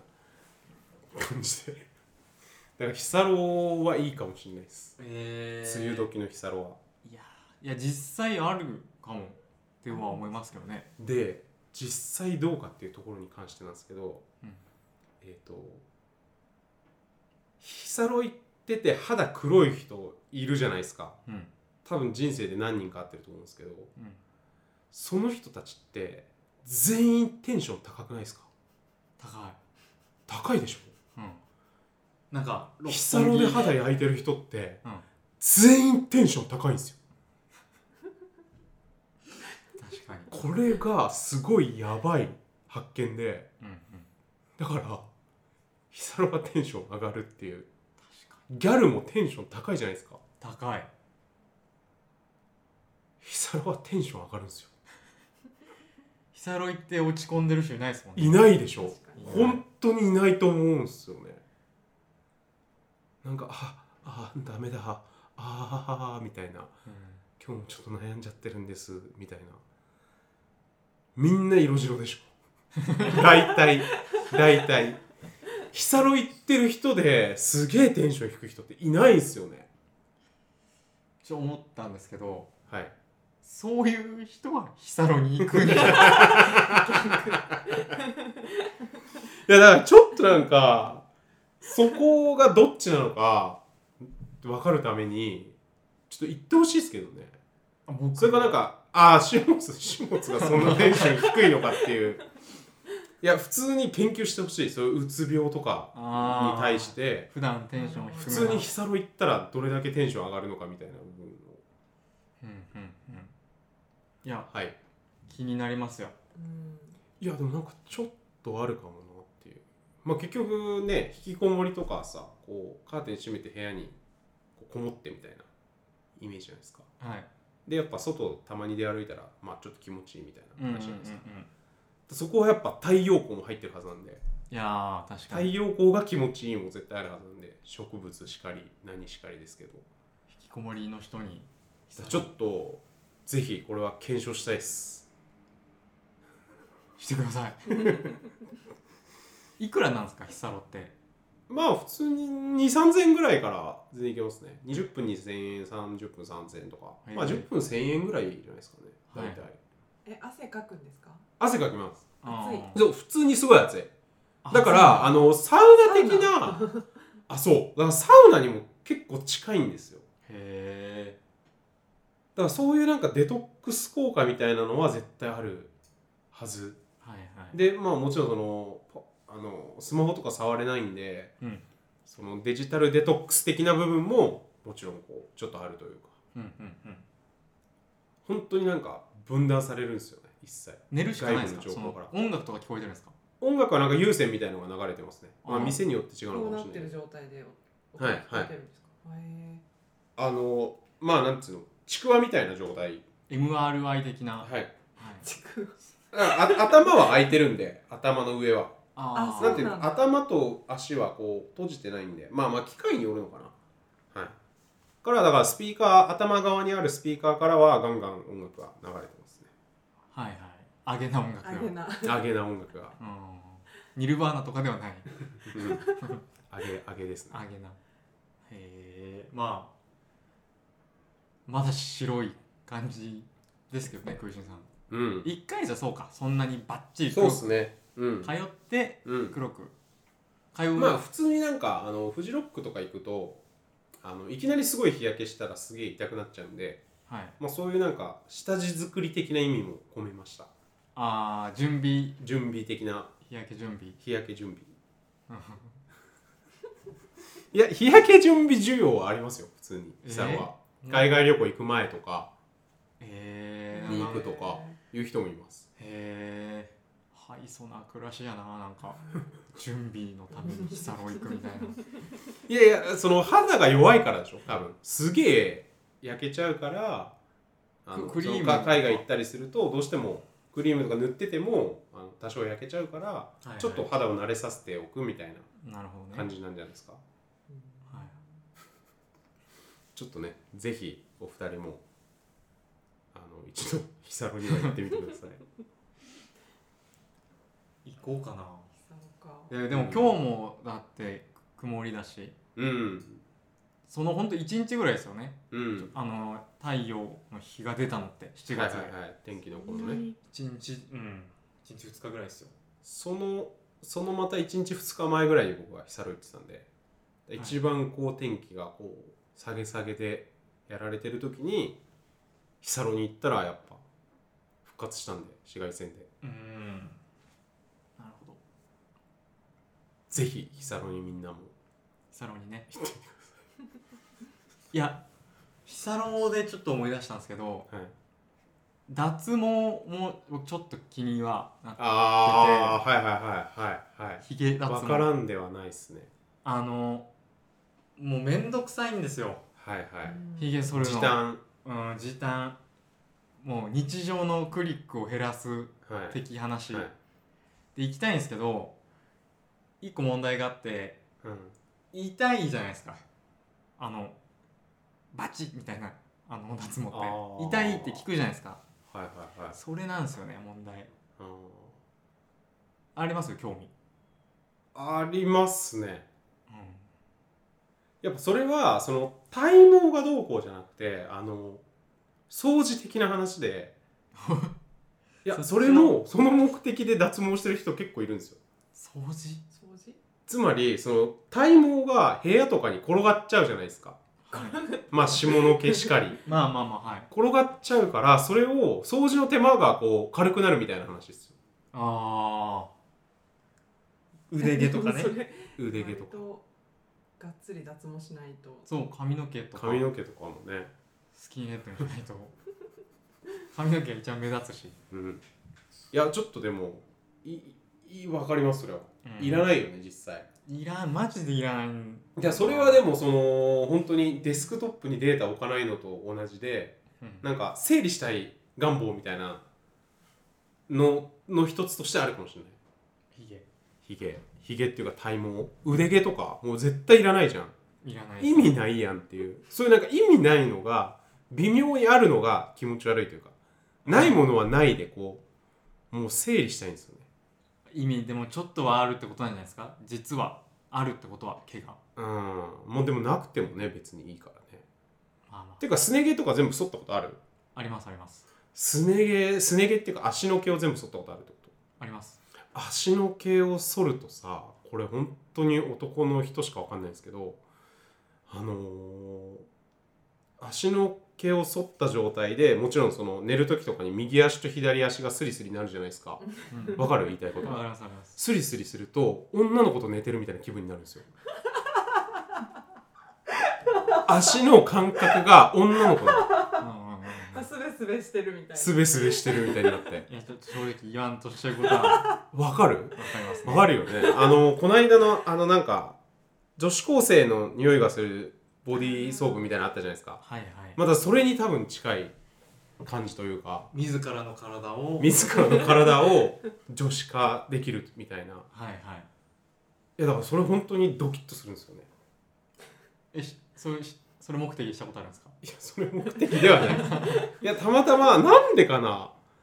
なんかの時に一回やったんですよね。一回全剃り。うんうん普通にまあ、カミソリというか、あれで。で、思い気づきました。初めて。うーんあ気持あちいいこんな感じになるんだっていうだからその女の人の肌がやわやわなのかと思ってるじゃん男からしたら,、ああはい、はい、そうじゃなくてただ毛の有無なんですよね、うんあれゴリゴリゴリ感ゴリリゴリ感確かに毛さえそればもうふにふに感が出てくる そうどこでもそうですね地肌のもちもち感うんいらねえな毛だから今日僕朝髪の毛をいつもこう朝起きたら髪の毛僕柔らかいんで、はいもうとんでもないことになってるんですよ寝癖でえいつも悟空みたいになってるんですよもうーうんビヨーンってなってるんですけど、だからそれ気持ち悪いからこう洗面台のこのビヨーンって伸びるシャワーでうんうんうんいつも流してたんですよ、うん頭だけシャワーする感覚で、はいはいはいでももうそれすら面倒くせえなって思って、うん最近寝癖をその直さないようになったんですよね、うんでもすると意外と夕方ぐらいにはうん普通になってることに気づいて、はいはいはいもう自動的にね自動的に時間の経過によって、はいもうこれでいいじゃんっていう気づきを得ましたねわかりました吸収されちゃえったでもそれぜ 結局さ洗面所でシャワー的に髪洗った時のリフレッシュ感みたいなすごいでかくないですかまあリフレッシュあるんですけどまあまあ、顔時面を間の無駄の方がでかいと髪乾かす時間とかああ髪も乾かさなければいいんじゃんやっぱそこはケアがやっぱり髪のヘアケアしたいじゃないでねす寝か、癖は直さないのにうんままだ寝癖直さないの方がうんヘアに対してはダメージが少ないなとうんうんいううん持論うんです、うんなるほどは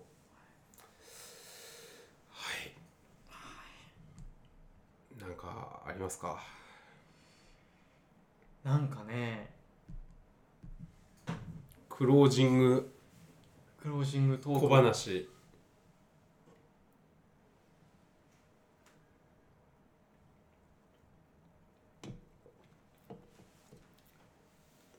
歯医者行こうと思ってて歯医者はいはい歯医者はいあの親知らずを抜こうと思ってはいはいはいはい大変ですねこれまたこれまたね大変なんすよ何本あるんですか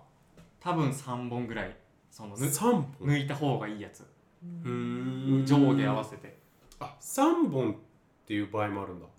あそのさ左右であるありなしってこと抜いた方がいいやつと思ってるやあつーはいはいはいそのなんかはい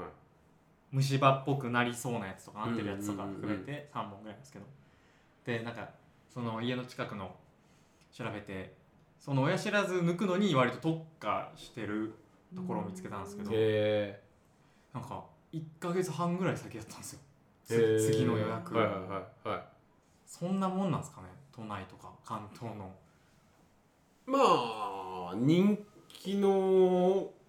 人気店まあでも1ヶ月半先は聞いたことないですね歯医者だと結構ねどうなんだろうすごいですねすごいそのまあ毎年もう200本ぐらい 僕我々は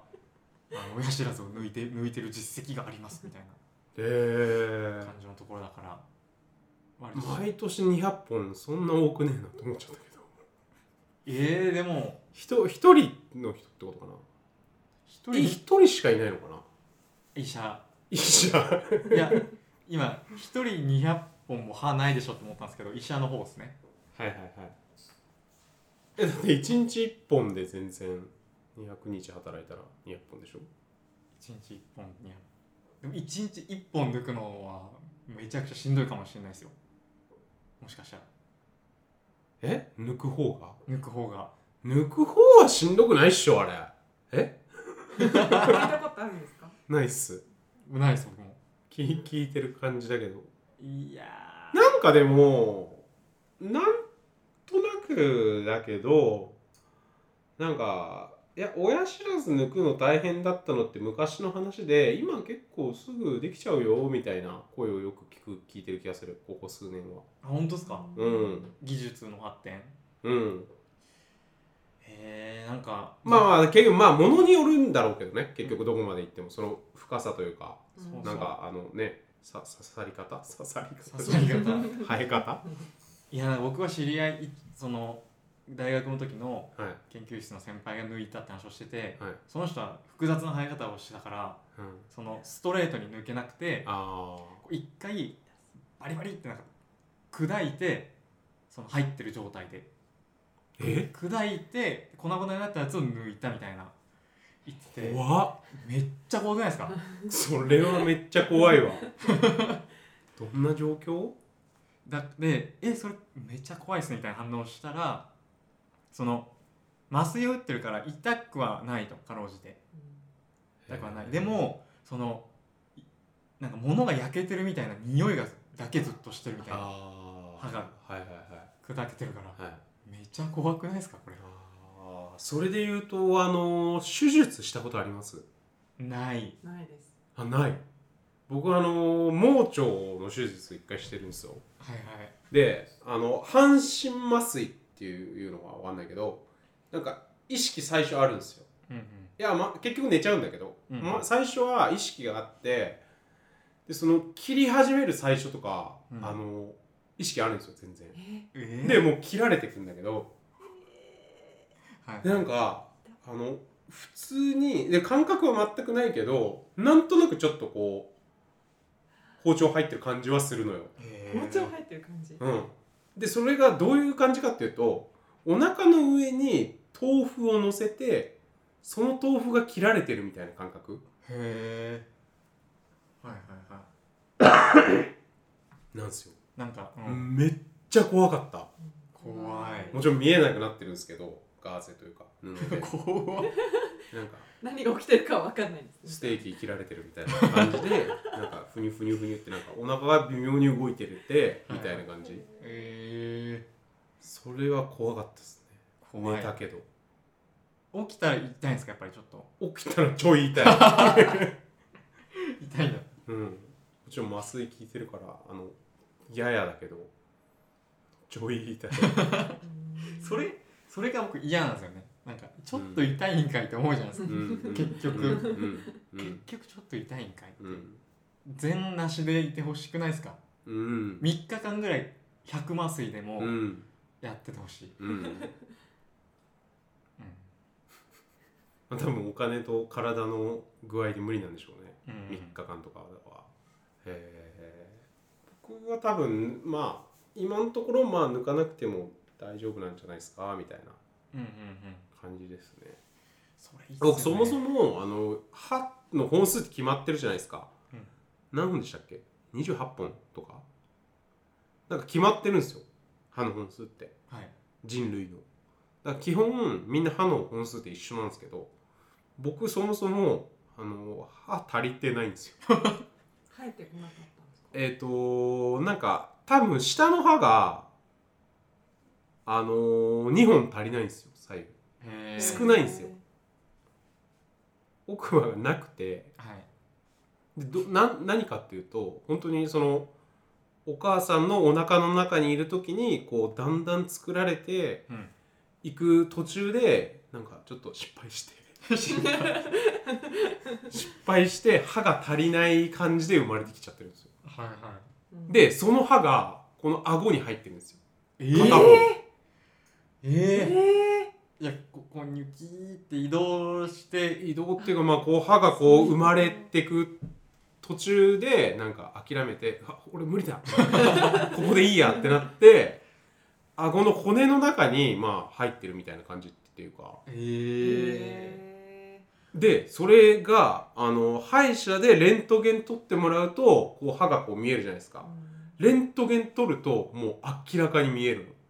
顎にここにあるんだは顎に白いのがピッてあってへーあこれ歯のあの歯になれなかった歯だ ねみたいな感じで医者に言われて歯になれなかった歯になれなかった歯を顎に抱えながら生きてるんですよボルト入ってるみたいなボルト入ってるみたい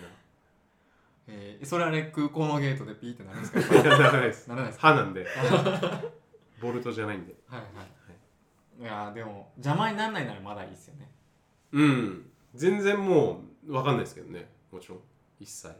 なんかそれもほんと二十歳過ぎてから聞いて知ったぐらいな感じなんでへえなななんんかて思えばいいかわかんないですねそれそうですね聞何かされた時も思わなかったかな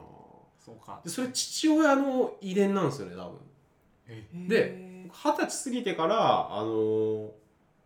その歯医者に言われてなんかもしかしたら他でも言われたことあるかもしれないけどあのあなたはこうこうこうで歯足りないよみたいなの言われて「はマジっすか?」ってなって人より歯が少ないってなって「あそうか」と思ってはいはいであの家帰って言うじゃないですか親にあ実家住んでたんでうんっていうのを母親に言ったら「あもうお父さんもそうだよ」みたいなうー感んじで言われました歯少ないで歯少ないえ歯ー、少ない種族一族だ一本一本をみんなより大事にしていかないとそうですねいけない種族、 8020運動8020運動がね歯を歯を、大事にうん、そもそも足りてないんでご愁辛いっす傷ね様ですはいはいそんな感じですか今月はですかねなんか美咲さんが来てくれました今月はありがとうございますありがとうございます初めてですよその僕ら以外あ初めてじゃないわ湘南ゴゴーールルデンデンエエナナジジーー配があるので、まあ電話出演ですけどねあれはそうですねはいっていうのは一応あったんですけどはいこういうなんていうんですか生で現場に現場生ゲスト初初めて記念すべきはいどうでしたかええうーんと いや私本当に喋るのが苦手なのであまり喋らないようにしてたんです けどあの壊しちゃうとあれだなと思って普段聞いてる感じのあれ普でした段聞いてる感じですうん普段聞いてる感じになるんですかやっぱ現場にいるとうんそうですね僕らもねうん初対面なんでちょっとそういや慣れましたねだうんただただ途中からは慣れましたうん慣れました僕はちょっとうんどうどうなんだろうっていう今考えてますどうなんだろう うまくできたのかどうか、うんあああはいはの手作りでやってたんで、いそうですねそうですねはい、会場もね手作りなんでそう会場も手狭な、ま手狭なあ、手狭って空心さんっていうか 完全にはい、このあの手作りっていうのはあの吉本興業が会見やってくれなかったから宮迫さんと亮さんが手作りでやってたっていだとういう話を始末が風刺してるっていうやつです。僕がはいははい、そんな感じですかじゃいですかねあ、はい、今月は今月は、はい、まじたゃあ8月も8月はね暑いんで皆さんはい体気調をとつけて体調に気をつけて、はいあのヒサロにも行くなどしてヒそうそうですね、はい、雨の日がついたらもう日サロにサロに行って行ってくださいまあ保険は適用されないですけど、保険は適用されないんでちょっと高いかもしれないですけどはいはい、まあでもヒサロすげえビジネスチャンスあるなって思いましたねでもその健康という意味でなるほど今の文脈じゃなくうん結局だから30分で3000とか4000とか取れるんではいはいなんか、まあ、もちろんその初期投資は大変だと思うんですけど機械高いだろうからそ自分ののでもなんかオフィスそにの行けばヨヨガとかピラティスとか、まあ、それこそサウナもねマウンドフルフ、まま、まあ運動振るんですよあのーマインドマインドフルネスですかはいはいなんかそういう文脈とかあるじゃないですかうんうんそれ健康文脈でなんか売り出すことができるんじゃないかっていうのをなるほどサウサウナじゃなくてヒサロ会の人たちにね伝えたいです確かにうん北欧とか良さそうですけどねうーんなんかあんのかななんかありそうだけどねああもうむしろ北欧どうなんだろうまあ北欧の人たちはもうそもそも太陽浴びなくても大丈夫なのかないややっぱでもうつうつとしてるんじゃないですかさすがにそうだよね東北とかもねそうだみたいなこと言うもんねやっぱ日照時間が短くてみたいなうんう食んいしん株式会社でやっていくしかないんじゃないですかヒサロ事業をヒサロ事業ただね僕その、うんうんやっぱりそのガンガンヒサロの日焼けしてるハイテンションのおじさんになるのはちょっ とやっぱりちょっと受け入れられないですねまだまだ1回しか行ってないんでいやいやいやうん、なってる可能性ありますよ8月1日にはうん、今日から通い始めてそうですねまあ大体ねそのやっぱライターというかね文章とか書く人はね多少こううつうつ感を抱えてた方がいいみたいな見方もありなんか僕の友達の知ってる編集者がこの間言ってたんですけどやっぱスポーツとかをすごいやって元気はつらつなライターじゃダメ だと運動不足であれみたいなことを言ってて人間まがあ、すごい、偏見がすごいんですけど、まあまあ、一理あるかなっていうのもあり、うんうんううんうんんまあ、スポーツはやっていいと思うんですけ ど、まあでも、その、なんていうんですか、そのね、鬱屈とした部分があるからこそ、なんかね、なんかクリエーション書きたいにクリエーション、クリエーションにつながる部分もあると思うので、うんうんっていうのもねだそれがだからヒサロガンガン肌焼きまくってるいい小説家とかね見たことないっし確かにうん確かに肌圭介とかもなんか絶対行かょなそうだし白いそうね、うんまあだからねちょっとこの日サロ肌焼き問題はね今後も考えていきたいです、そう追求していきたいですね、うん、なんかやっぱゴリゴリ稼いでるちょっと悪いことしてそうな社長とかは大体肌すげえ焼いてますからねうーんクラッチバック持って持ってあの短めのショートパンツ履いてね、うんう大ん体そうなんでちょっとこれをね皆さんも考えた上であのあ皆さんも考え るこの問題をはいヒサロそうそうそうヒサロ行ったりとかはい試しに行ってほしいっすねちょいちょいまあ始末しかりそうっすねちょっと体験としてねは大事ですよい一回はねやってみる本当に10分とか15分でいいと思いますその夏一切焼いてないのであればうんはいはいすげえ赤くなっちゃうと思うんではいちょ行ってみますあの機会があればしその皆さんの周りもねヒサロ日焼けしてる人がテンション高いかどうかうんまたはあの人ヒサロ行ってるけどテンション低くないっていう情報があればねあぜそれひ欲しいそれ欲しいですねうん、くださいはいはいじゃあ今月もありがとうございましたありがとうございました美咲さんもありがとうございましたありがとうございました